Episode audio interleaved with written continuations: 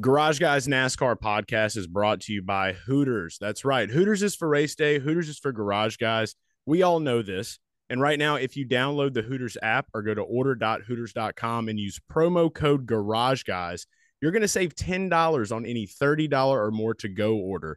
That offer is valid at participating locations for delivery and carry out orders $30 or more. And use promo code Garage Guys while dining in just by telling your Hooters waitress about promo code Garage Guys to save you $10 on any $40 plus dine in order valid at HOA locations for food, non alcoholic beverages, and merchandise. Enjoy your Hooters and enjoy the Garage Guys NASCAR podcast. It's the Garage Guys NASCAR podcast. Welcome. It's our first official live stream on TikTok. We are live. It's late at night. It's me, your host, Chase Holden. For those new viewers that are here, uh, live streaming on Dale Tanhardt's TikTok. And of course, we have Dale uh, sitting by the, uh, the, the men of the hour from this past weekend in NASCAR at the highpoint.com 400. But we're going to dive all in to everything that went down in NASCAR this weekend at Pocono. We're also going to take a look at some fresh new NASCAR betting odds for this weekend's upcoming race at Richmond, the Cook Out 400, which also confused the shit out of me because it made me think we were going to Darlington for a second, Dale. Uh, also yeah. made me remember that one time we were in the Uber at Cookout and that guy really wanted to leave, but we made sure we got our cookout. Yeah, I do remember that. Holy shit. Yeah. what is Where that? that was yeah, that was in Richmond. I was in oh, Richmond. Man. Holy shit! I forgot about that. Full yeah. circle. I totally, totally forgot about that. Yeah, that was crazy. That driver was uh really upset. Like, did not want to wait in the drive-through after he committed. Like, there's no way he could have got out of there. He was trapped behind other cars. So, yeah, yeah no. Um, this past weekend was just so many headlines. I mean, there's so much you can talk about with everything that happened just in the cup race alone. And trucks were eventful. Uh, Xfinity was eventful. SRX was eventful on Thursday night. And the IndyCar, you know, IndyCar had their doubleheader at Iowa. And yeah, Josef Newgarden absolutely stunk up the show there. But you know, in the in the NASCAR world, there's so many headlines right now. And I think it's all it's all good for the sport, no doubt. Yeah, it all stems from uh from two good buddies that like to play golf as well with Denny Hamlin and Kyle Larson. Um, you know, they they went it at Kansas. This was a kind of a, a different circumstance, and we we really got to see a side of Larson where it was almost. And I don't want to sound, you know, like demeaning to him by any means, but it's like he's like, you know how like when you push someone and you finally get them to that point where you start kind of like tiptoeing around trying to throw little daggers. Like that's where Kyle Larson is with Denny. Well, you know, he responded on his his own pod. You disappeared. Okay, you're back. What do you mean? On on his own pod, he responded and said that he will start racing Denny Hamlin differently. Like, and honestly, dude, what did Kyle Larson say in that interview? I tweeted like the second after that interview ended. Um, that was a phenomenal interview by with, with Kyle Larson. I think Kim Coon did a good job, but everything Kyle Larson said was so blunt and straightforward. He dropped a he dropped a an S bomb in there. He said the word shit. That was kind of cool. You know, we always appreciate those. But very very blunt, very straightforward. And honestly, what he said Denny would do is what has happened. I've I, have I've been waiting for some clips to drop uh, from the Dale Jr. download are actions detrimental. And Denny, which I hoped, I'm sure a lot of us hoped, would backtrack on what he said about no contact. I didn't touch him. He doubled down on it, and he is wrong. There's 100% contact between Hamlin and Larson there, regardless if it's like light. You know, if Kyle Larson could have let off the gas to save himself from hitting the wall, 100% there was contact there. And Denny doubled down saying he didn't touch it.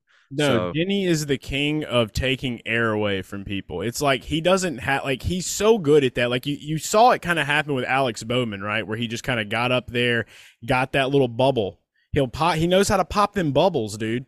And like he's really good. And I think that's a skill set that Denny Hamlin possesses. You know, we talked a lot about how Joey Logano was the king of defense for the longest time. And you remember a couple years back in the older car in the Gen 6 era when him and Harvick were kind of going at it. I think it was at Kansas where he was just there and he'd let him get on him and then he'd just pull.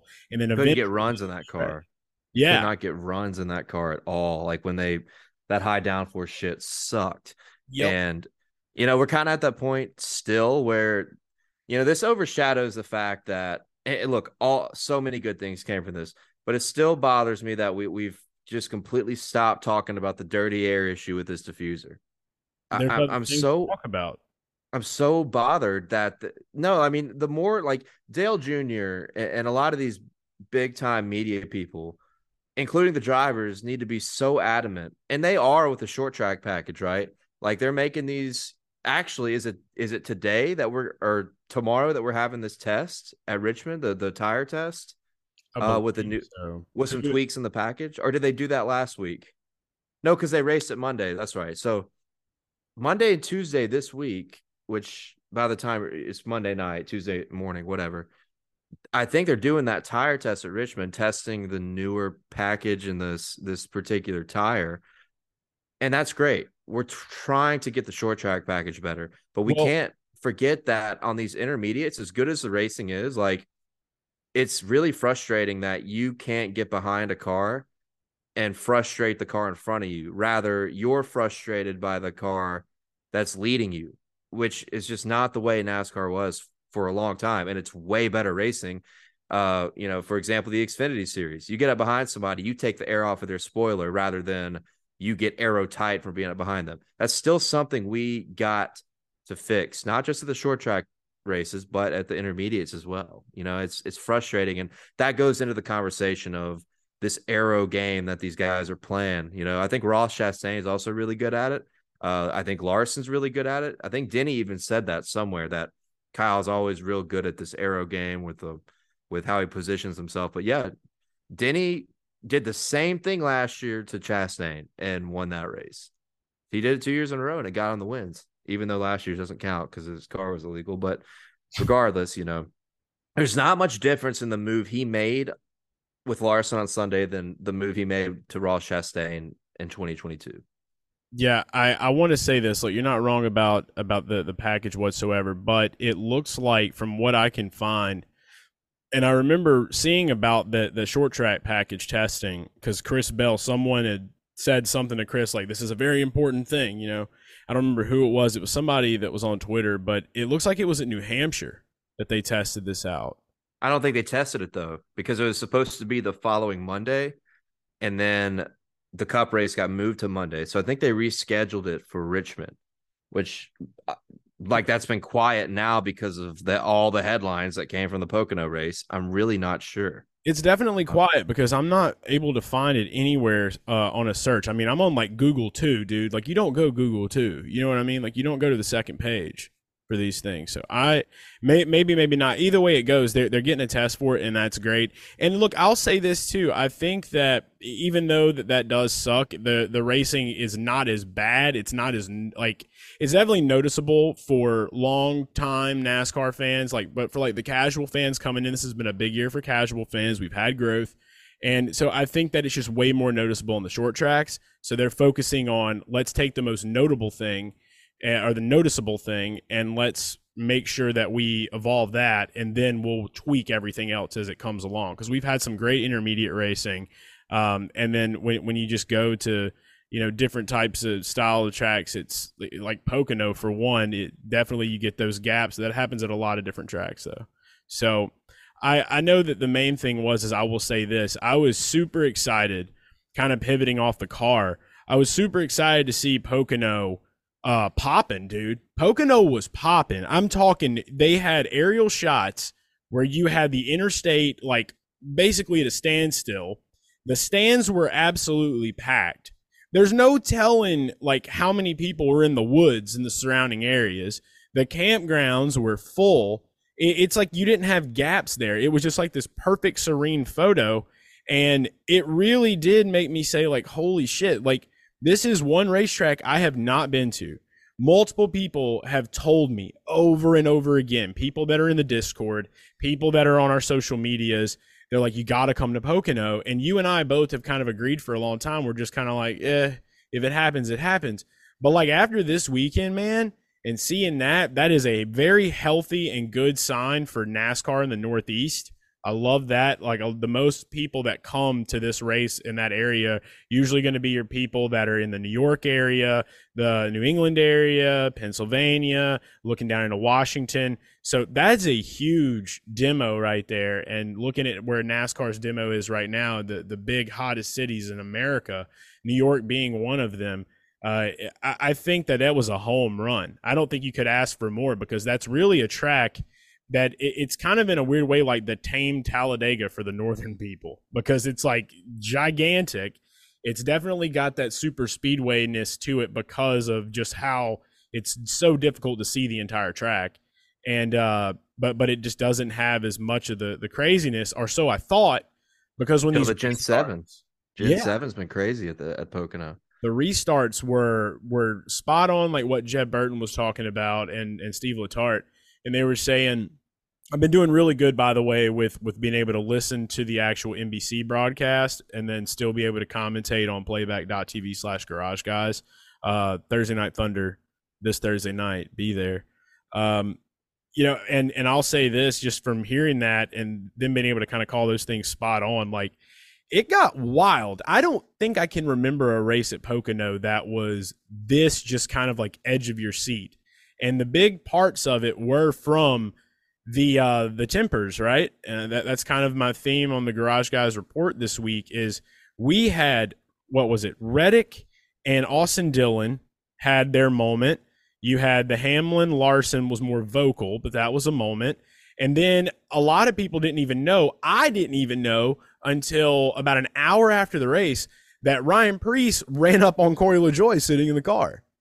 Yeah yeah that was and another thing too the one that no one remembers also, and I don't, I, I guess nothing happened after the race, but Ty Dillon absolutely wrecked the shit out of Chase Briscoe, like on on track, just ran through him, and and I didn't hear anything else about that. That was that's what brought out one of those late cautions that caused all the late restarts. So that was yeah. his shot for spot. That was his shot to get his sponsor talked about and seen, and they were just like, "We're not having it." Well, They're also Corey LaJoie was the leader, and Corey was like on that different strategy of trying to trying to catch a yellow, and Ty Dillon just in 32nd place wrecked the shit out of Chase Briscoe, and and we didn't see what had led up to that if Chase had done something to him, but no, I mean that you had every element possible in this race, like the drama at the end, battle for the win. Uh, same rivals from Kansas earlier this year in a race that was a fucking show as well and it went in Denny Hamlin's favor with him. And then contact was made, which they both kind of agreed at that point that was a racing deal. This one, not so much. Like I said, it's almost identical to what Denny did at Chastain in 2022. Like the contact, the the the door slam was less significant, but it was. I do agree with. I think Truex said it when they asked Truex about his thoughts on it and I and Dale Jr. agreed too later, and I, because I saw a clip on the Dale Jr. download on Twitter, I think it was a kind of a dirty move, right? Like he definitely used him up. He it wasn't just an arrow play; it was a hit him and then slam the gas pedal and get away, right? He used him as a, a secondary wall, and then put Larson in the primary wall in the process, and then drove away. So you know, you, you had all the elements, and then the Preece LaJoie thing was hilarious. Preece just got out of his car and was just ran over and was like, "Fuck you, dude. That's fucking bullshit." Like, and and NASCAR's done a great job.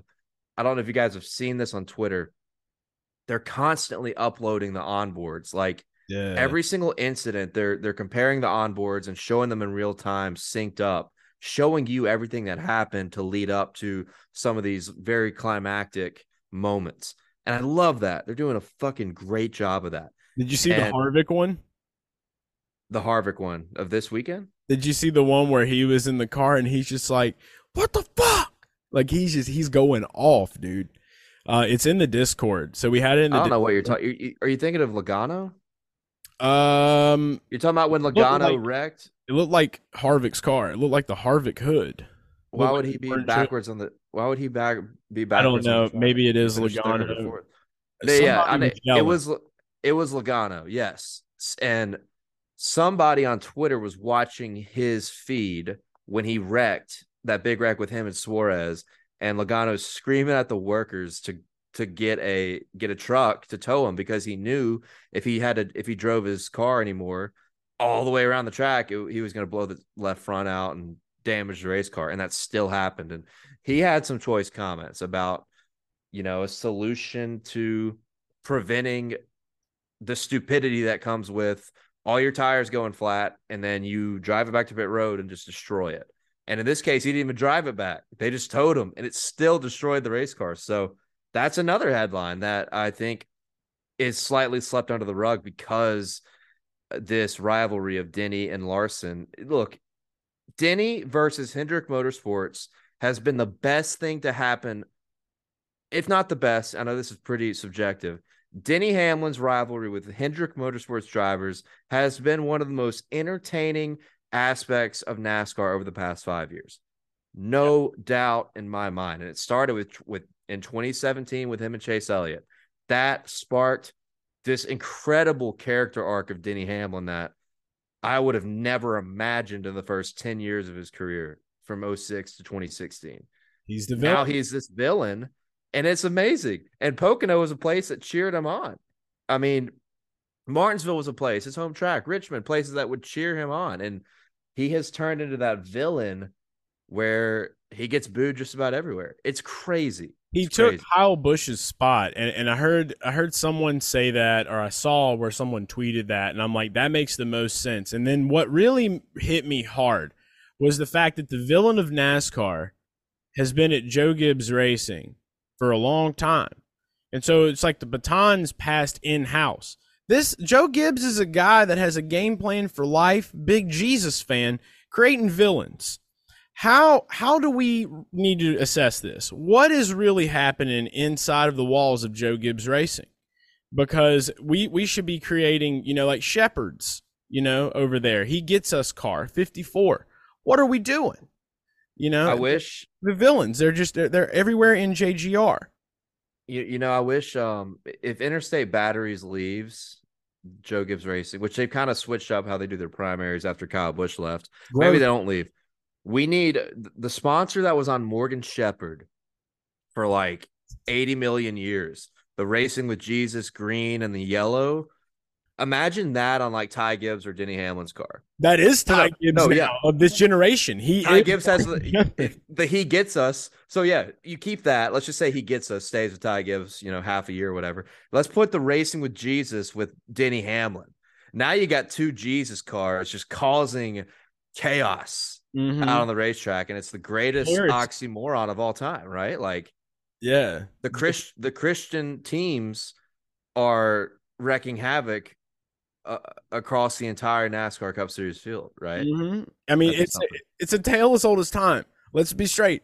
You know, so I mean, you gotta look. It's kind of like on Little Nicky. Whenever you know, like like Little Nicky's brother, one of Satan's sons, he took over the the Catholic priest. It's like that's what's going on over there. You know, like that's what's happening. The movie Who's- Little Nicky with Adam Sandler. You Oh, I've never seen that. No, no, no. Oh, dude, Popeye. Dude, Adam Sandler has fucking awesome. four- Adam Sandler has twenty trillion movies. He does. He does. And he I watched a documentary about him the other night actually, which was very good. It talks about him transitioning from comedy to dramatic roles. Kind of like what would happen if when Darlington approaches next year, we make Ty Gibbs he gets us car, the Morgan Shepherd car.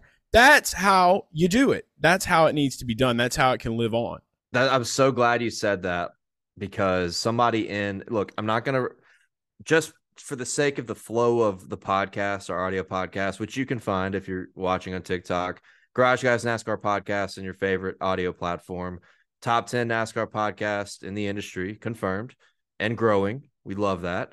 But somebody in the chat Joey did say before you said that, Ty Gibbs, Morgan Shepherd throwback at Darlington. Hell yeah, Joey. So the minds are alike right now. Yeah, I can't see the chat by the way. Dale, Dale has that all lock. All I see is Zoom screen, and all you see is us, and we're here. We hope you're enjoying it too. Again, we're live on TikTok for the first time ever. For for the majority of you that listen to this podcast on a weekly basis, you're hearing this and you're like, "You're on TikTok." It's yeah, we're on TikTok at like 11 o'clock at night. Which it won't matter because when you are listening to this, it'll be over. You know, like exactly. you're just here to listen, and that's it. And that's also that, that's fine. You know, but because but, Joey was here, Joey was here. He was ready. Yeah, yeah. He was here to tell Dude. us. Yeah, that that's exactly what we were thinking. So we appreciate that. Proud. Um, you know, all the headlines. I do want to talk. So, uh, we SRX was very good, competitive on Thursday night. Uh, Ryan Newman got the dub. Great betting night fantastic betting night for me.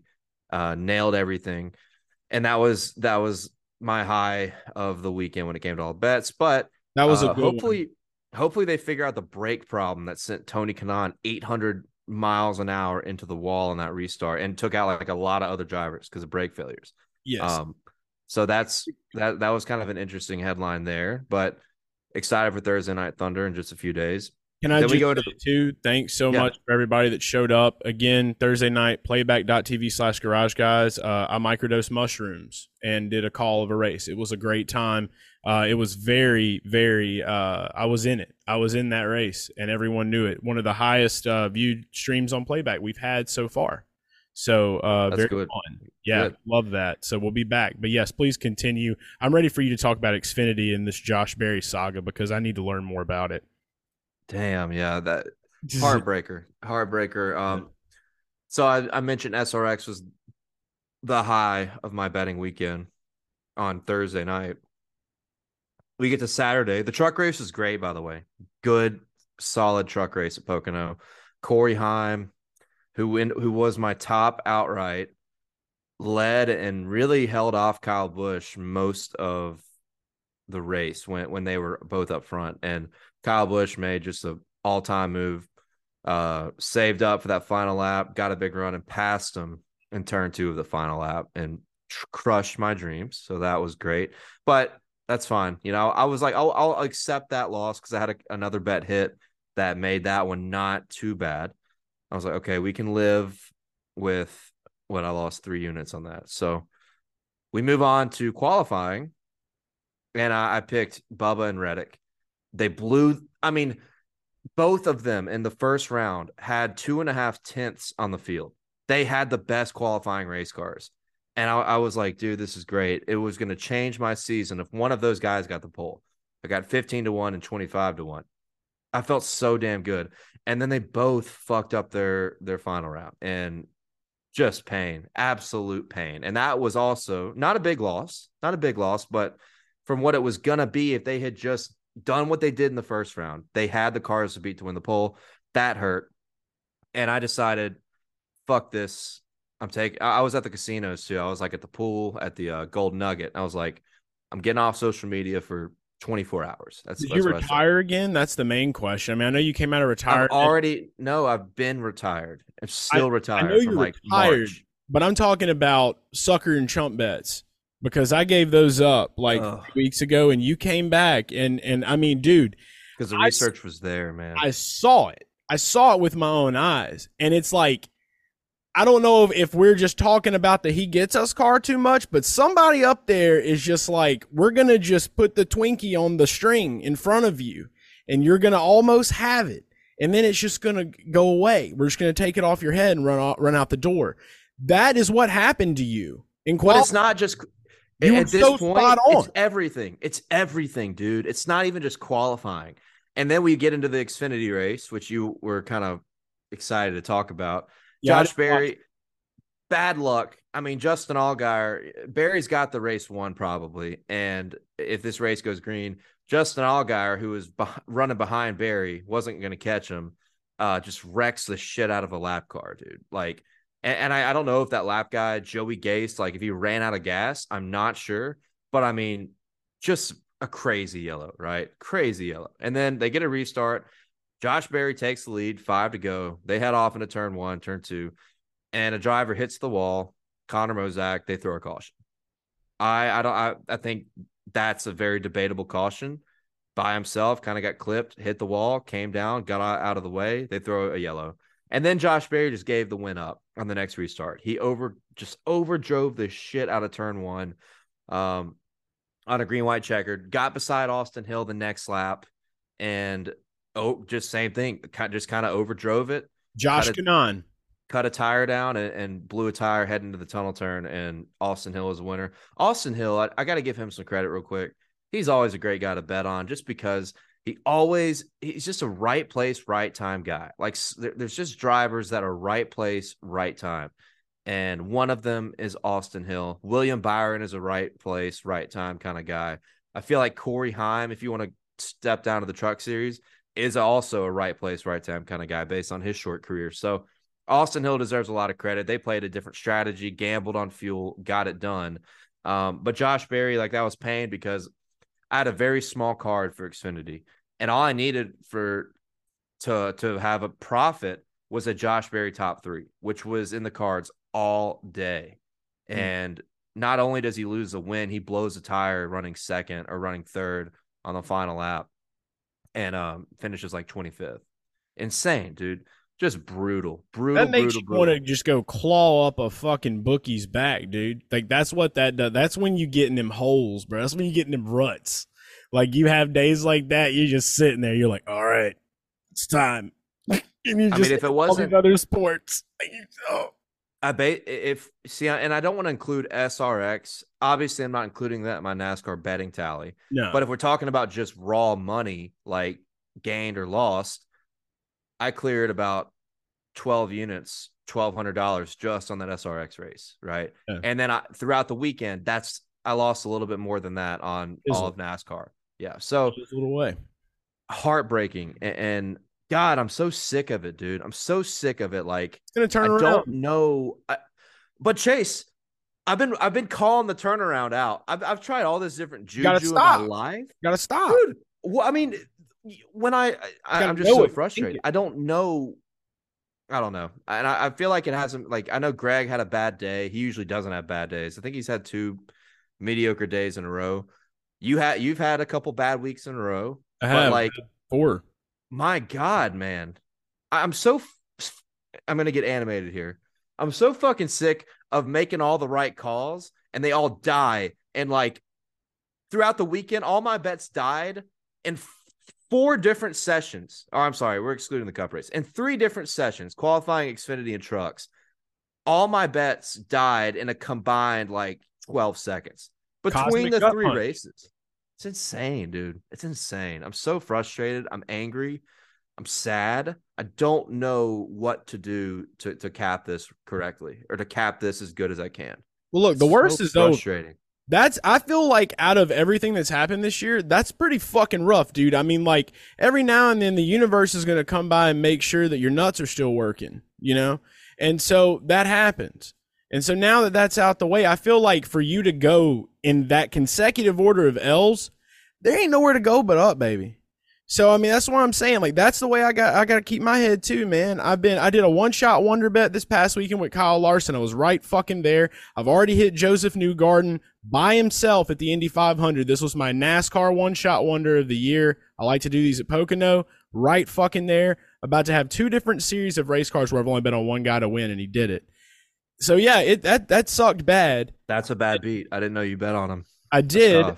That's all I had was Kyle Larson. And then, not to mention, the two top tens that I did have that I logged on Action Network. Get this Daniel Suarez, Crash. Austin Dillon. Crash. Consecutively. Yeah. And then Larson got spun by C. Bell.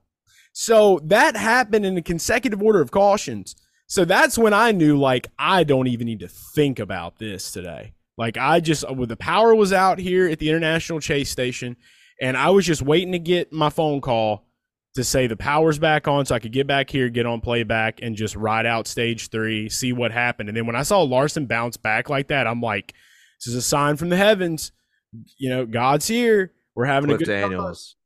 Cliff Daniels had excellent strategy to get him into that spot. That's another thing that was understated, right? Like Yeah. the strategy to get him back up front was beautifully executed and just about won him the race. But you know, my final bad beat. So I had bet on Blaney and Chastain early in the week, right? Those that was it. Um Chastain, wow, laid a, a complete egg. They were so bad, so bad. But Blaney was really good. So final bad beat of the weekend. We were, I think, beginning of stage three on one of those restarts. Blaney took the lead and just took off. And I was like, hell yeah, cool. And immediately he drop he like drops a cylinder out of just thin air. Oh, How no. I don't even see that shit happen often anymore in Gen 7. Hold he up. drops an engine basically I remember after he takes happened. the lead. Like what the fuck? What do I have to stage? What stage was that? It was either the I think it was beginning of stage three. It was definitely past the halfway point. Hear me out. Listen to this. And and and this probably happened. I'm gonna I choose to believe that this is what happened, and everyone that was on the playback stream, they choose to believe it's what happened. So because all my bets have died, I pulled out my my little serious crystal over here. Ah, I lost a picture frame. Uh shout out to Ricky Bobby, by the way, and Cal. Yeah, that's a good picture. at the win. It's one of my favorites. I got Little Tony, Dale, Dale uh, Jarrett Jr. right there. Uh, Lil Tony's gonna go over here. Anyway, I had this, and I asked the chat. I said, guys, I said, look, I said, I think my bets are in the doghouse. Like it's shit town season. I was like, so I want to help y'all win money. Tell me what we're manifesting. Somebody in the chat said, get Blaney out of there. I straight up did a one minute like manifestation of like making Blaney just drop out of the top 10. And the next thing you know, his cylinder blows and he fell out of the top 10. I may have caused that to happen. That's awful. Yeah, I had no idea. If I would have known you bet on him, I wouldn't do that. That's kind of like a truce that me and you have. Like we have to have that. Yeah, not like cursing each other's bets. Yeah, like there's it's it's fine if you're not going with it, but like you know, it, not cursing. gonna- Yeah, I Yeah, don't yeah, do yeah. that. I wouldn't want that done to me, you know. How about um just on this betting juju, Ricky Stenhouse top Chevy. Do you know that hit? Dude, yes. Probably hundred to one, right? 150 to one. it had to be it had to be at least 75 to 1 or higher. Crazy good bet. Yeah, like, and, and that's the thing about it. Like, I mean, just him getting a top ten. I want to say he was like plus three to plus five hundred for a top ten. Every which week. nowadays is good. You know, so you know you, you're not going to always get those plus two, three thousand top ten bets anymore like we used to. But yeah, for him to get top Chevy, dude, like that is mind blowing. And it, but it's just a statement of what Mike Kelley and the boys are doing over at JTG and the the way that they believe in themselves and their team. And it started out the most storybook way possible with the Daytona 500. The bet they, that still probably to this day is my favorite bet that I've ever hit in my life because it's just that just a magical Daytona 500 and getting to And beat it- you and I it was oh man, dude. Yeah, and it, it just for the sake of their season, just took the pressure off. Right, it took the pressure off. Something I've talked about a lot on Dale Center, and I think we have too in some of these pods. Is like he's always a decent bet for something because they're experimenting with just about everything because they can. They're in the playoffs, so they can be more aggressive with literally everything they do to get good finishes. And it's worked. It's worked. And it's not just by luck. Like they've had really good race cars. Um, for many, many races in 2023 have been super consistent. So yeah. I mean, Work better when you're relaxed. I don't know if anybody bet on that, but if you did, that's awesome. Um, Toyota, One person had it. I think one person in the Discord did have it, but I think they had a multitude of them. So there's no really tell. There's no telling if they actually finished in the green or not. But yeah. uh, they had it. They had the Well, ticket. Toyota ended up running the run of the damn show at the end of that race with Larson's issues. William Byron was a factor early and just lost the track position, couldn't get it back. And uh, who else? There's another Chevy that I think fell out of that top 10 or top Alex Bowman when he spun out. So crazy how those stars aligned right there. But yeah, I mean, so many headlines. It's all good for NASCAR. And the one thing that you mentioned earlier that I wanted to talk about for a second in my own thoughts is uh Pocono. Like they compare I saw pictures comparing like the camping from 2019, but like pre-COVID, 2019 compared to what it was this past year, it's fucking unbelievable. Unbelievable. That looked like that looked like the IndyCar camping at Pocono in like the early 90s. Like IndyCar Pocono, people hardly know this nowadays because of the ramifications of the IndyCar split. I mean, the, the ripple effect that it had. But like Pocono, Michigan, and Pocono with NASCAR too. Massive crowds, massive camping, big time fucking party environment. And that might be back after this. And uh, I got to say, like, I early on when NASCAR started changing, and uh, especially with what the COVID protocols brought to the sport, um, I didn't like the idea of Pocono going to just one day because it's a very historical track. Like NASCAR has been going there since uh, the early 70s. And people don't realize that, like how old that track is. It's a cool place historically. They took a date away. I actually think in this case, them moving to a one date per year has helped bring a spark back because now everybody just knows this is our one time of the year who's up in that area.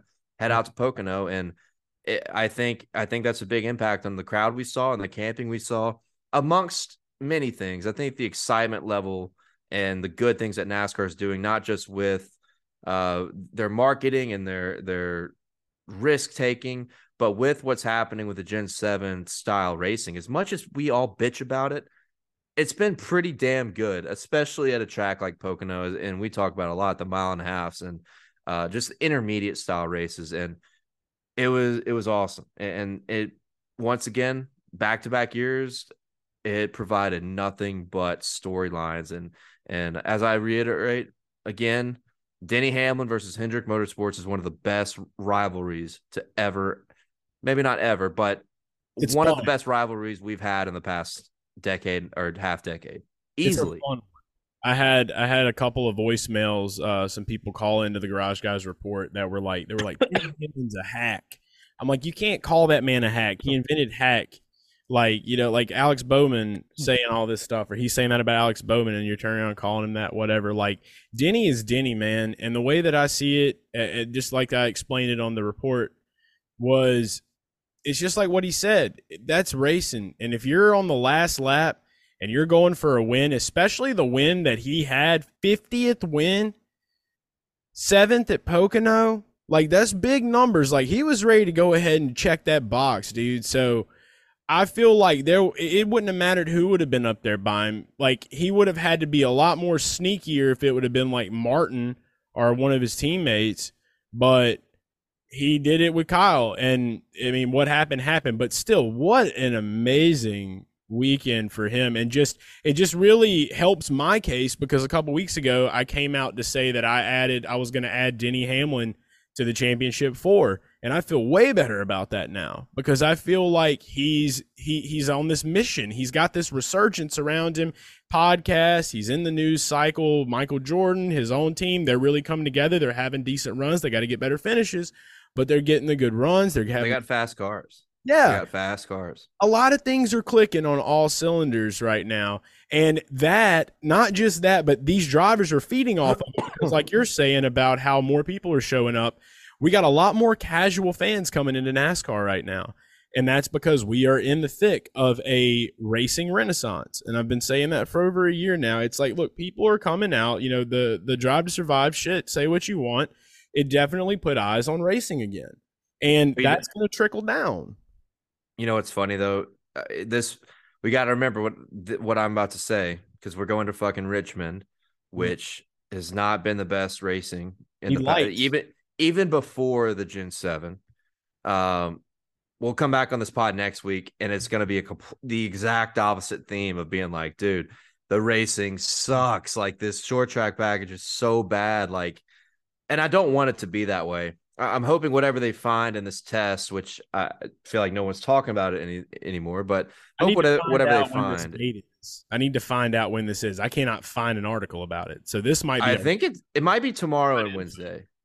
It might be tomorrow, Wednesday. Who, now, who okay. If, if anybody know, I will. This is the other part I will engage the chat about. If anybody in the TikTok chat knows when this test session is, because I know they had to move it from New Hampshire because of the rain. when is this test session where they're going to experiment with this new short track package? I'll let you guys think on that.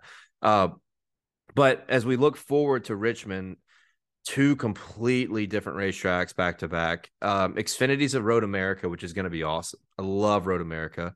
Um, trucks under the lights Saturday night at Richmond. That'll be fun. Sunday or the Cup race is a Sunday afternoon race. With they've kind of gone back and forth under the lights. Blah blah blah. Richmond, I don't. It, on the topic of the one date, two date dilemma argument, I don't think Richmond deserves two dates. I don't think it deserves two dates. The crowd is lights. Crowd's okay. You know, crowd's decent. That that's close to home when it comes to like the North Carolina area or region. But man, even before the Gen 7, the racing has just has not been as good there as it was primarily in the early 2000s. And I'm, I don't want to like provide bad juju for the weekend, but you know, it's I oh. think it is relevant to the topic of people saying, dude, bringing Pocono to a one weekend of the year deal may have just resparked everything to do with that racetrack uh, when it comes to attendance and the camping. I mean, just unbelievable when you look at those images. So I don't know. Maybe you got to wonder if you do something like that with Richmond. Like, yeah, the racing's not going to be great compared to Pocono or as good. Maybe you respark something better with Richmond when it comes to their attendance and their you know lively atmosphere if you move them to one one week a year because this feels so random. Like especially growing up in the chase era richmond was always the final cutoff race. It was the cutoff race before the chase. Chevy rock and roll 400 under the lights it was a really fun race. That's what they need. it doesn't have that luster anymore and we're coming here in july? What the fuck? Like so weird to me. Like i don't know you have a lot of good tracks coming up after Richmond. I don't know why we're coming here in the heat of July. It's weird because of tradition. Um, they, they, there's some tracks that get chosen for tradition and some that don't. But uh, I, I like where you're saying one race a year, do it under the lights at night. That's where Richmond should be, and give it that luster again.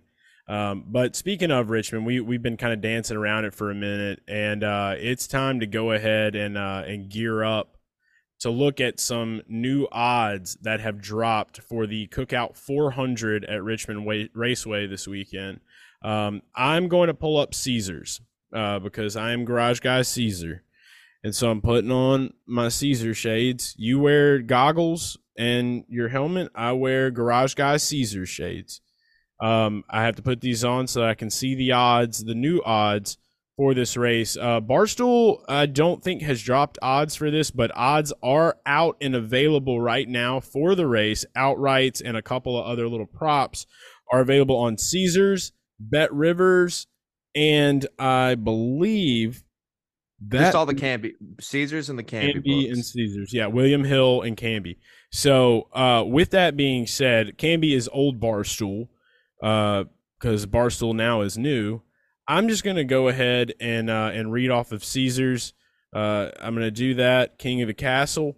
One bet that I automatically am a little inclined to want to pull the trigger on is going to be going back in with Kyle Larson at plus 650. Uh, we saw him qualify here earlier in the year, how he ran. I don't think those odds are going to get any better. We're probably going to dance somewhere between six and maybe seven and a half I think seven and a half may be as high as we see him go based off. Who, who are you talking about? Who? Kyle Larson. Larson. Gotcha. Um, so with me taking him as the one shot wonder bet last week, you have to to look at where he's at mentally right now. And, and you guys know me, I'm big on the mentality of the driver, where their heads at, what is happening in the news with them, what what is going on and and and bubbling up around them as an individual in the race car right now, Kyle Larson is already talking about, I'm, I'm going to forget about this. I'm going to go race on Tuesday. He's going to get back in the winning zone. We already saw that he had the shit he needed to win at Richmond. Josh Berry in the nine car got a P2 finish here earlier in the year. Might be looking pretty good for Chase Elliott with Hendrick kind of having something figured out here. And right now, Chase Elliott, he has to get a win. He has to make something happen to get in the playoffs and he is 13 to 1 to win right now over on Caesars. So I can't imagine that we'll see him go much longer unless he does what he did in practice and qualifying at Pocono this past weekend. Uh, but even with that, it's just the fact that Josh Berry was in that nine car, was able to do what he did. I can't imagine that Chase Elliott's going to string out too far behind Larson if these cars are still gassed up, juicing, and running the way that they were earlier in the year. And I know that a lot of people are going to want to like, you know, lean on, you know, the Truex bet, the Harvick bet because of what we saw last year. Look, it's a new year. I'm going to go off of what I, I've seen recently. Right now, I'm leaning Larson and possibly Chase Elliott 13 to 1. Those are two early leans I like over on Caesars. Dale, what are you looking at? Well, don't forget that um don't forget that Josh Berry got a P2 because he stayed out to grab a yellow. And a yellow came out because he was they trapped a bunch of guys a lap down and it was just gold mine lucky break, which Josh was running, you know, around the top 10 most of that race. So I don't want to discredit him there but he got a P2 a second place to Larson because of uh, the strategy they played, you know. So, but I mean, that is in play for Chase Elliott too, right? Because, like you said, I agree. We talk about this playoff bubble, which is another storyline, and it always is around this time of year. Uh, I don't think Chase can point his way in with the consistency of Bubba Wallace, Michael McDowell. I know he didn't have a great run, but if he gets if he continues races where he's getting stage points and running top 20, I, I don't think McDowell is going to get knocked out unless one of these guys below the cut line wins a race. And then you got to consider AJ Allmendinger, not in particular with Richmond, but with the schedule coming up, all these road courses before you get to the playoffs, like Indy, uh, Watkins Glen, which, you know, the Glen hasn't been the best track. Um i say all these road courses but we got two right? But the, that's two big opportunities for someone like Allmendinger to get a win. But that's look that's digging into this playoff battle is a little off topic from the bets that we like heading into the weekend. But it is worth noting just because of what someone like Josh Berry did in the spring being aggressive on strategy and that playoff bubble is what's going to force guys like Suarez and Chase Elliott and maybe a Ty Gibbs to be as aggressive as possible to try to steal a win. And so, I mean, I, I think Elliott at 13 to 1 is not bad in that aspect if you're kind of thinking that way. But I'm going to lean in a different direction and look at uh at Kevin Harvick 9 to 1. Kevin Harvick has just found a way to be good at most racetracks in 2023 with a struggling Ford program, with a struggling Stewart-Haas program, especially Stewart-Haas. I mean, my God, lawnmower race cars, literally bringing lawnmowers for race cars for Chase Briscoe, Almirola, Preece for probably half the fucking season. I mean, it's crazy. So him and Rodney Childers have still found a way to bring good race cars and get good finishes. And the cream of the crop for Kevin Harvick has been the shorter, flatter racetracks over the past couple years. Should have won Phoenix early earlier this year. Had a good car at Richmond this year. Had a winning car at Richmond last year. Won the race actually this race in 2022. I think you got to consider Kevin Harvick at nine to one on Bet Rivers. I'm eager to see if a DraftKings or a FanDuel opens him up in uh you know in double figures at a 10 to 1, 11 to 1 maybe.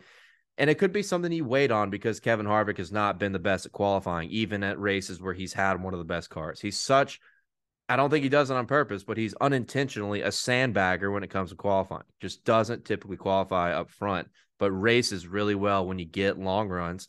And Richmond, super well known for boring ass long runs. Let's just face it. So I think Kevin Harvick is a good early lean. And I got to look at Joey Logano. You know, I've been critical of Penske with the short track package this year. They were okay. Uh, Blaney's been good. Blaney is the other Ford exception that's been good just about everywhere, while the majority of the Ford program has still struggled with speed, right? Blaney and Harvick have been those two guys.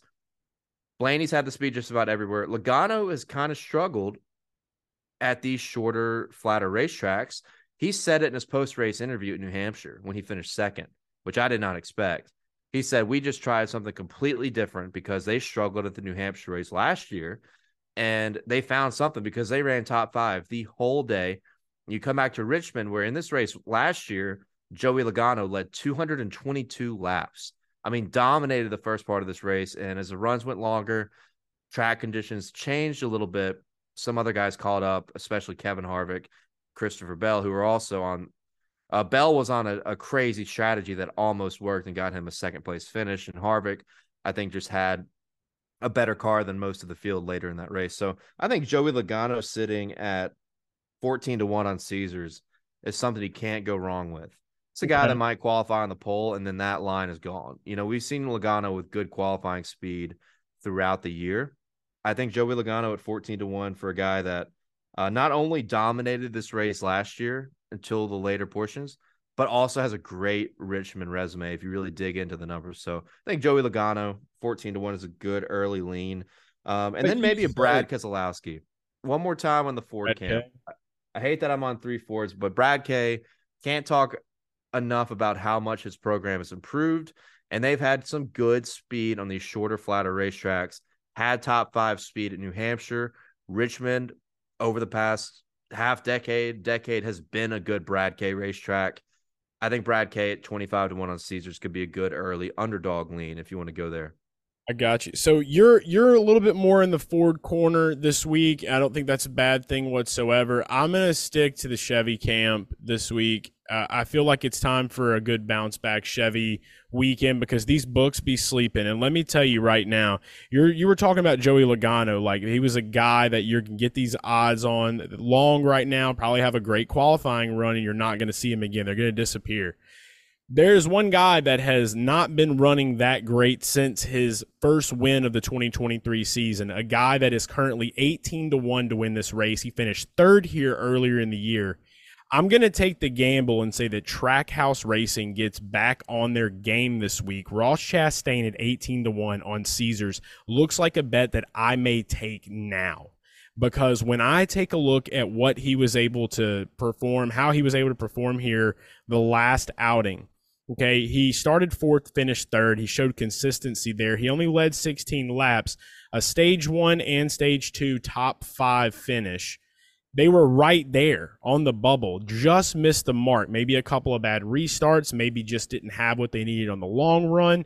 But I'm willing to bet that Trackhouse doing what they've done, making the noise they've made this year, not so much Suarez, maybe a little more the team, maybe a little bit more Ross I can't see a world where Ross Chastain doesn't get back on the horse this weekend and try to carve out a win here at this short track.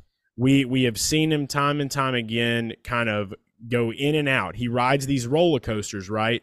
I'm just saying at 18 to 1, I think Caesars is really just soaring that one a little bit too long out there because when you look over on Kambi, I think he's 15 to 1. I still think that's a little bit long as well.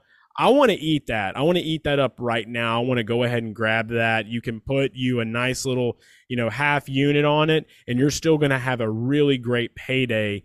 Um, we did have Chastain to win in Nashville. I had that bet. I gave that bet out. I gave it to a bunch of people, actually. We had the Discord. I'm on action, just like with Dale. You know, so we have all these places where you can find our bets week in and week out for free. We put them up there. I felt this way about Chastain at Nashville. I'm feeling it again for this week. I think that this is where we could see him uh, pop up and say surprise to celebrate his new Busch beer sponsorship going into 2024. Yeah, I don't know. I don't know how I feel about Ross, but you think about it. Kind of deal. You kind of mentioned it. I think the long run speed wasn't there, but they they were good, much better than what they were at Richmond last year. Last year, this the whole Trackhouse team, but Ross in particular, really really struggled at this at this track and to get a top five definitely means something. Um, I think William Byron sitting at plus 850 just kind of caught my eye because William Byron has probably been one of the few guys that's been fast at almost every single racetrack. I mean, racking up stage wins left and right. Was really good at Pocono, just it was was not on the right strategy. Um, his averages don't show it, but in 2022 spring came here, finished in the top three. Uh, last year came here, led laps, ran up front a lot of the day. And I got to go back and watch what happened this spring because he won stage one. He finished third in stage two, led a bunch of laps, and finished 24th. I don't remember what happened. I'll be honest. I haven't watched the old uh, the race from the spring yet, which I typically do tonight or Tuesday night. So I got I got to go see what happened in that race because William Byron was good, and as I said, a guy that has been fast at so many different track configurations in 2023. And to reiterate kind of what I was talking about earlier with betting on on the bad side of things, uh, like Austin Hill, a right place at the right time guy. I mentioned William Byron in that department. Usually, at least this year, William Byron has been a big right place at the right time kind of guy, and he's got the best performing pit crew in, in the sport right now. And we've seen that time and time again. So I think William Byron's sitting a plus 850. You're right now, same thing as last week. The books are obsessed with Toyota right now because of how hot they are with a, a lot of their guys, whether it's from Gibbs or 23XI, bunch of them running up in the top five, top five speed, top 10 speed. Uh, not just the Gibbs guys, but Tyler Reddick competing for wins. Bubba Wallace, uh, running up front and getting destroyed by his pit crew every week. But the Toyota train is so hot right now that it's given better opportunities to grab some of these some of these Hendrick guys that maybe should be priced uh, somewhere closer to the Gibbs guys. But plus 850 for Willie B, who's been one of the top guys in the sport all year long, variety of different racetracks, led laps here in the past three races. Maybe that sticks out early and has been an excellent qualifier literally just won the pole at Pocono. So a lot of lot of lot of things to like when it comes to maybe betting William Byron as an early early guy. Got love for Rudy Fugle and the boys. Uh, they have been doing pretty well. Uh, I do have myself a uh, championship ticket for old Willie B. Uh, so hopefully I can get to cash that. I would love to see that 24 back where it needs to be. Ring, ring, ring, ring.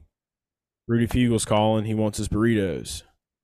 So with us talking about these outrights, I think that's uh, that, that's a pretty good overview, and I think that uh, collectively we we're, we're, we're one of those guys are going to win the race. But one of the guys that that you and I just talked about probably going to win the race.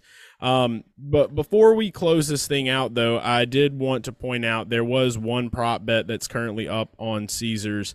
I might just bet this one for shits and gigs. Race to go overtime plus 190 for a yes with all of the drama that we have seen this year, I feel like that could be free money. Now, Richmond is typically a race where you want, I don't want that to happen. I want to see a green flag run. When it comes to this track, the strategy, there's just something about it. What what some people may see as boring about Richmond, I see as amazing. I like puzzles. And and Richmond's kind of a puzzle. So I uh I might just bet that for shits and gigs because it almost seems like a lock that we're gonna probably have an overtime finish with the way races have ran. And the one thing caught up in all the headlines, we didn't talk about the bad judgment cautions that people were talking about. The one in particular like on the white flag. I mean, I think there is. It's very important. I mean, it's it's stuff that's manipulating race outcomes. In this, so in this case, Hope someone got fired. That's all I'm. I think say. Xfinity. I think the Xfinity race, the Connor Mosack hitting the wall, that's borderline if that's a caution. I can't stand single car incidents that don't flood the track with debris. Everybody keeps moving, and you just throw quick yellows for those. In the case of what happened with Ryan Preece, I actually think that NASCAR, let's just say that was on lap 52, just in the middle of the race everybody would look at that caution in an entirely different manner. Ryan Preece spins. He got tapped, whatever. Corey LaJoie d- turned him. He may have clipped the outside wall, but he spins low, doesn't hit anything, and he starts going again. To me, NASCAR not throwing the yellow there is the right move because he looks like he's moving again, and you want it to go green. But then he stalls out on the white flag, and it forces NASCAR to throw it. People are so mad about that. Like, I know NASCAR's had some really bad judgment calls over cautions over the years. 2016, Carl Edwards, probably the worst one in the history of NASCAR when it comes to implications of a championship. But bad judgment calls several times in all three major series. This one I don't think was because if you're looking at that exact thing, if you're looking at that exact contact and spin, at any other point in the race, you're saying, okay, NASCAR tried to wait. It looked like he was going, and then they threw it when they absolutely had to. That's how a caution should be judged if we're using pure judgment calls to signify what a caution is. But because it was the final lap of the race, everybody's pissed. They're like, damn, you should let him race back. Well, you can't. You just can't. Look up Dale Jarrett, New Hampshire 2003, and you'll understand why. But I, I feel like that's like that's a hot take. I feel like most people are pissed off about it. I think actually NASCAR was right in how they handled that caution. I, I know that kind of. I, I know that's kind of like a the one thing we missed in our notes. Not really where you want to end the show at, I guess, but I had to say something about it because We I think it is do A important. better job of writing this stuff down. So I talked about this a good bit on the Garage Guys report. I had a lot of voicemails. I had a couple of very passionate voicemails. Uh, people, by the way, if you're here on TikTok, this number behind you 919-769-4477. You can call that after the NASCAR race every week. Leave a voicemail. Let me know your thoughts on the race. I will play your voicemail, and that is on Garage Guys YouTube. Go subscribe. Do it. Um, the way that I see it is a lot like the way you see it, right? I think that we are so used to NASCAR, like everybody's complained about how many times NASCAR throws caution flags. The one time that they actually do it in a way where they're hopeful the They try not to? roll off, everybody's like, "What?" Because they were waving the yellow flag in the flag stand, and then NASCAR made them pull it back because they realized they didn't call the caution. There was a guy waving the flag. I had somebody call in that was at Pocono, that was at the race, and they were right there by it. Said they were Oh, waving the shit. flag, I didn't see that. they had to pull it back in. Yeah, they had to pull it back in because NASCAR didn't call the caution. And look, those people in race control are humans. We don't have computers running this shit. You know, like when you look at sports, you got a lot of humans making a lot of things. And what does that mean? You're prone to human error. I don't feel like it's an error because if I would have been in race control and I would have seen Ryan Preece slowly creeping in that car after he spun, I'm like, oh, great. We're going to actually get to end this race under normal circumstances. He's going to be able to drive off and get out of the way. And then it just didn't happen. And so by the time they're getting around and, and you know, they got to have millions of monitors up there. They're watching it. But yeah, like you said, it just got right to the to the part of the ass crack where you were about to get drenched in it all if you didn't pull out. And hey, that's what happens. It sucks. Nobody wants to see a race end that way. I remember being a kid and being at that Talladega. What was that race. metaphor you just used? I'm sorry. What? I don't know. It came out of my head. I just say shit sometimes. Um, that's why people love me. I uh but I remember the race at Talladega where that was like that. They had a good stretch of races like that where everybody threw beer cans at Jeff Gordon's car. Like my parents and all of their friends were those people. Ugh. yeah, that's another them. It's like nobody wants to pay that much money and see that. You want to see fucking right to Dude, NASCAR is, but NASCAR is so. Let's just be honest. Like NASCAR is so back when there's enough passion out there to throw to throw stuff on the track at a got driver. people in That- Like you can say whatever. Like oh god, like you know, it's unclassy. Fuck that, dude. When you have that kind of stuff happening, that's passion, right? That is like you care a lot about what just happened. And that's what that's what NASCAR needs in a time where we lost so much star power, right? That's Yeah. why Denny Hamlin is so this villain arc that started in 2017 it has been great for the sport and a lot all the people that hate him don't even realize it. They don't even realize like what their thoughts have caused and good and and good press for NASCAR because of the villain arc Denny took and NASCAR is so back when you're throwing beer cans at a driver that you hate. I, I absolutely love that. And going back to the caution thing, the one thing I'll say, I totally agree with you. Like on other sports, this shit happens. But when it comes to NASCAR and auto racing, I, I see a lot of chatter where people get upset because there's too many rules, right? There's too many rules. This is why there are too many rules.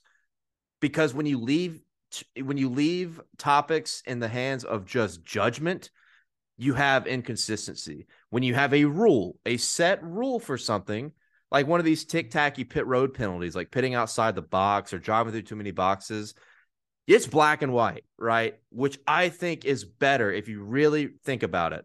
Black and white is a better way to officiate most things. And look, most sports don't work that way. An umpire in baseball is a great example of, of a position of power that misses calls all the time. They, And are they that's at the because- casino? That's a question I have today. Yeah, yeah, right. wondering. How much money influences this shit, right? Yeah. But I mean, that's the thing is like judgment is what causes this, and an umpire like his rule, it, it, it's it, it's based upon judgment. What's a strike and what's a ball? It's depending on one guy. Race control. I think it's one or two people. Like there's a lot of people out there, but there's one person that hits that button, right? You're you're you got everything relying on one guy to decide. And I could be wrong there. I don't want to say if I'm wrong. There's probably a team that's all talking, right? I want to interview. You're relying on a handful of people to make this decision on what's a yellow, what's a caution, and what isn't. And I don't know what the fix is. Like, I don't know how you create this very objective rule to signify what a caution is without having more controversy. Like, it feels like a rule that needs to be in the judgment of someone really, really smart. But I don't know the yeah. Let me do it. Mhm. That's Honestly, what I was gonna like, say we need to go meet race control. Like, dude, we'll just become give friends me with your them, dude. job. Yeah, Dude, we're no, gonna I would sit in the not. I would not want that job, dude. I would I not. would want I would job. micromanage the fuck like dude I'd be on the shoulders I'd be like uh uh uh But here's the thing: if I so if I were race control, I'd be on the verge of like a car spinning and there's debris flying all over the place, and I'm just like, no, no, no, stay green. We're, we're keeping it green. We're keeping it green. Like, I would I would leave it everywhere. green. Uh, yeah, I would leave Stay it green. green in like more extreme circumstances, like Dale Jarrett, 2003, New Hampshire type shit. Like, oh and if you had if you haven't seen that, you need to look. Anybody in here listening, you need to look that video up because that is what has revolutionized the judgment caution uh, since 2003, 2004 to the point where it is now. And it, funny enough, too, and I think you have different race control between all three series. Like I think, um, I think our, our buddy Jesse Little is race control for the truck series, and which is a yeah, I think he started that this year.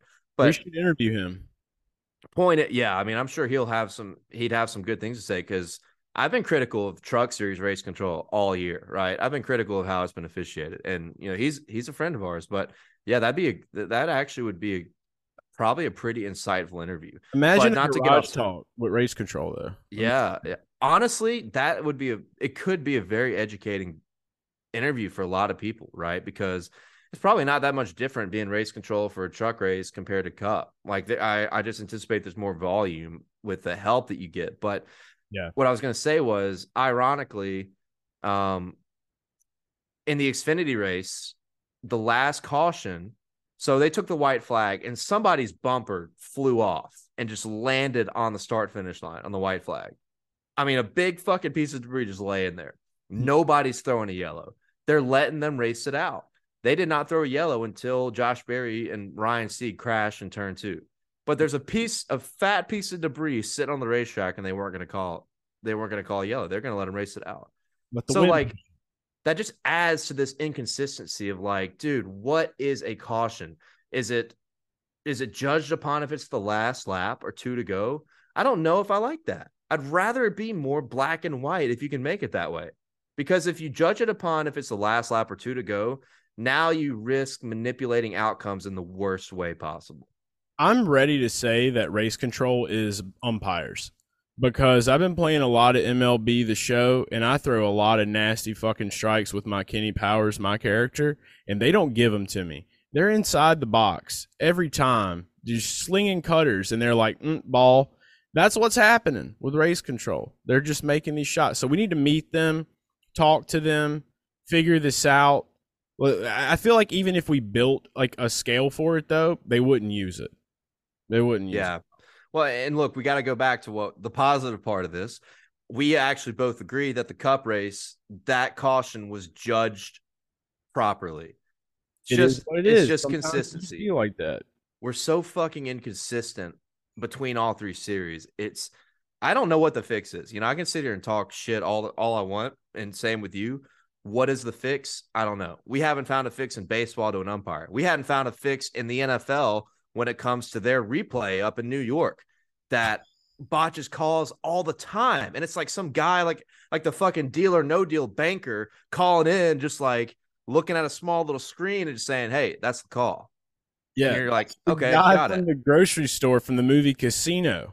That's who they're calling. the guy that owned the grocery store. That's him. You know, the head of the mob. That's him. Yeah. That's who they call in New York. But yeah, dude, no. And I mean, to tie all this back into where we were talking about betting, you know, you see something like that happen at Richmond, the the flag coming out. You don't have enough time, so that's why I do think Oh, getting good back to the yeah. bet. That's why I do think that the overtime finish, yes, to ha- that happening plus 190 on Caesars, I think that's going to be a good bet for this week because something like that could easily happen. And at a racetrack like that, you can't take those kind of chances. Pocono, you can pit, get out, still get in front of the leader. You got plenty of time. It's not That's like a, that that's a good point too about the judgment of yellows is like the size of the racetrack. Yeah. Like, yeah, if somebody spins at Richmond and you don't know if they're gonna spin off the track or not, your yellow is gonna come out a lot quicker than you know. A good example at Pocono and in the Xfinity race, them waiting it out to maybe see if that big bumper cover just blows away. You know, like so mm-hmm. that's a good point too. It's such a can of worms, and I, I I always think back to 2016 when nothing happened. Corey LaJoie just like pulled down below the apron and they threw yellow and, and ripped the championship out of Carl Edwards' hands. So yeah, that is it's a tough conversation, but that's who know. should be race control. They should give Carl Edwards. Carl Edwards, They should let Carl Edwards be race control, bro. Imagine. Could you imagine? that's the redemption. That's the redemption arc. Just let Carl just yeah, yeah. Just This let him put the forever. championship in his hands. Yeah. You can appoint anyone you want before you die. Like this is just your gig now, and it's just like and like it'll automatic every time a caution comes out, it just like cut scenes to Carl standing like this in a window, staring down. It's like, and there's Carl Edwards, race control of all of NASCAR. I- just hope that like if Jimmie Johnson was racing and Carl Edwards was race control, that like he just throws a phantom caution while Jimmy's leading, you know, get his 84th win to pass Darrell Waltrip, throw a phantom caution, just rip that win out of his arms. you that know? sounds almost as good as that's Sec. what I would want. yeah. That's good right there. I love it. I love where this went. I love how this show is going. I love the fact that we're live on your TikTok right now. I think we need to keep doing this. Uh, I, I can't Yeah. see what you guys are saying, but I hope you enjoyed the hell out of this show. You got to be the first person to hear and watch the Garage Guys NASCAR podcast in action on TikTok. We just made history tonight. Yeah. Uh, um, Today, Skeet, thanks for the rose. I got to give that shout out. Thanks for the rose. Got a rose? Got a SpongeBob reference from Catfish Cody. I appreciate that. People with claps. Thank you all. Appreciate you.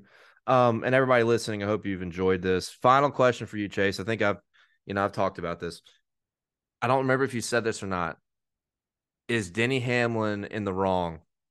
Black and white answer. Is Denny Hamlin in the wrong for what he did on Sunday? Black and white answer or my answer? It had let simple. It's yes or no. Yes or no, and why? if he didn't break any of the NASCAR rules in the NASCAR rule book, then he's in the clear. If we're looking black and white, and but that's not no that not uh, not like objective rules like let's from just say race standpoint, race etiquette racecraft race etiquette that is dependent. that's the topic here Yeah, I, I feel like race etiquette is dependent upon the person. What you you will reap what you sow. You will get what you put out. We've seen that example in Ross Chastain. If Denny Hamlin is the guy that's that, and he said it clearly. And and I also love the fact that Kyle Larson just called this dude out and basically said he was a know-it-all. And that was the most like petty thing he could have done in that conversation because it's like that's how you know he was digging at his soul because he made him say that about him. And uh, but but I will say with Denny, where I'm at with it is he had a lot he was racing for more than just a win, more than just points. It was celebratory, whatever. But Denny did say, "You're race. I'm racing for the win." So that says that that is what he is doing every weekend. If he's up front, he's going to do whatever he's got to do to make sure he wins that race. The tone is set. I don't think he's wrong for it. That's just his way of doing it. But you're going to have to have balls if he's up front and you're going to race him. And you're going to have to know and be prepared that he's coming like that. And you got to ask yourself as a driver, am i willing to do to him what he would do to me yeah. It's Yeah. all about your perception of it. And obviously, Denny Hamlin's perception, even in conjunction with what, i- I don't even know if that's the right word to use right now. My brain is fried. But uh, even in line with what Larson was saying about how Denny's always right, if that's how Denny thinks and that's how Denny lives his life, then he is right. because he is right to him.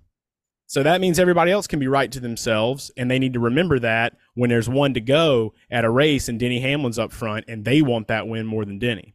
But it was spot on, man. Larson said all those things, and then Denny did exactly what Larson said he would do. Like that is what to me is hilarious, and I didn't expect it. I really thought because Denny's been, you know, remember we were riding together a lot earlier in the year to the races, and we listened to the first, I don't know, three, four episodes of Denny's pod. I haven't listened. Yeah, I hadn't either. Um, and you know, I'm just not a podcast guy, so like unless I'm doing long rides, I'm just not going to do it. But you are podcast. That's the that's the one. Yeah, but um, the thing is, he did exactly what Larson said he would do. And I thought Denny, as transparent as I thought he's been on his pod, I thought he would backtrack and be like, Yeah, I saw the replay. I touched him, you know. And I tweeted that. If you look at my Twitter, the view from Kevin Harvick's onboard, I think is the most clear, uh, the clear cut view that shows that there was contact made. And yeah, it doesn't matter like I know people are like, oh, but it was a little bit of contact. Like it wasn't that much contact. He didn't door slam him. I know. The point is, Denny is doubling down that there was no contact made that influenced how Kyle Larson's race car drove in that moment. And there 100% was.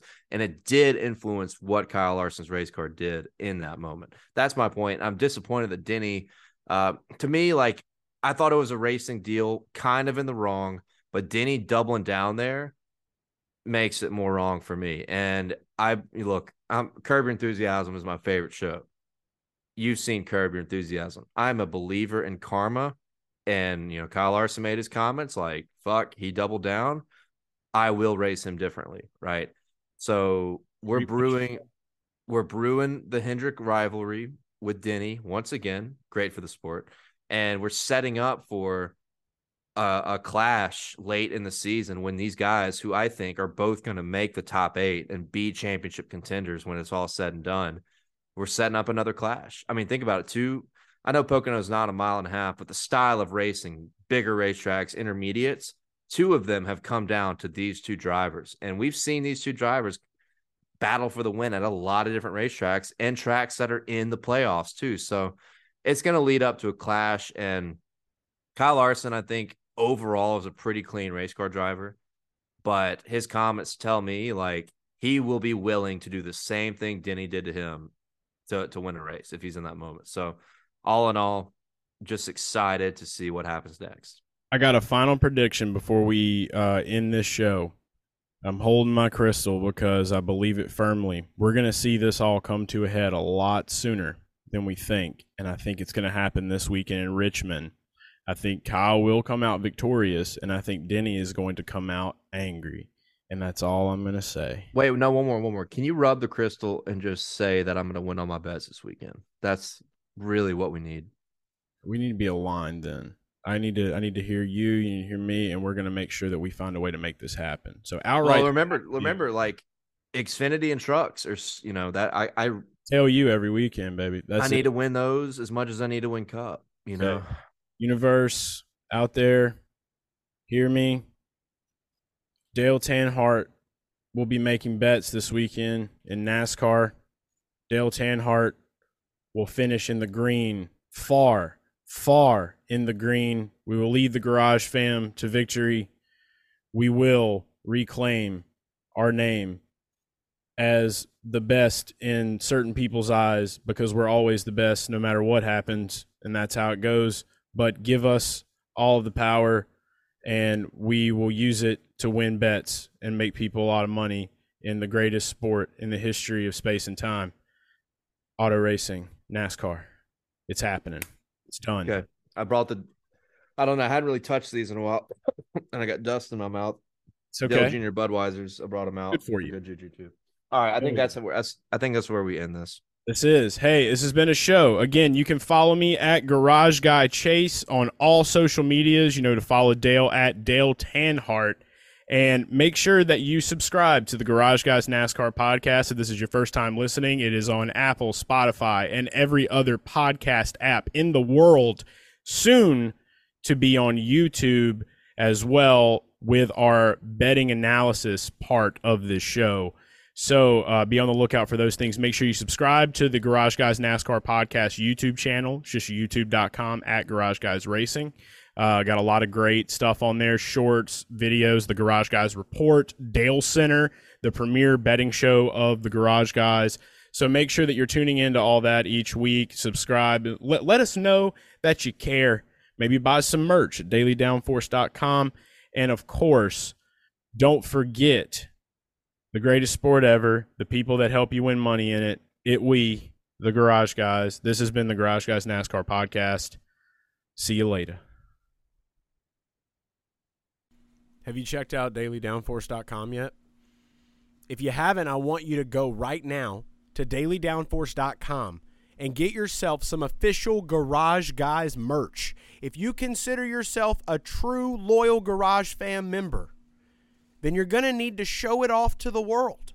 You can buy yourself a Garage Guys rope hat, a Garage Guys trucker hat, an official Garage Guys t shirt. And if you remember NASCAT from Auto Club, you can show how much you care by supporting NASCAR's Harambe, NASCAT. You can find betting articles each week from Dale Tanhardt and NASCAR Titan Greg Mathern. It's got everything you need. DailyDownForce.com. Now back to the podcast.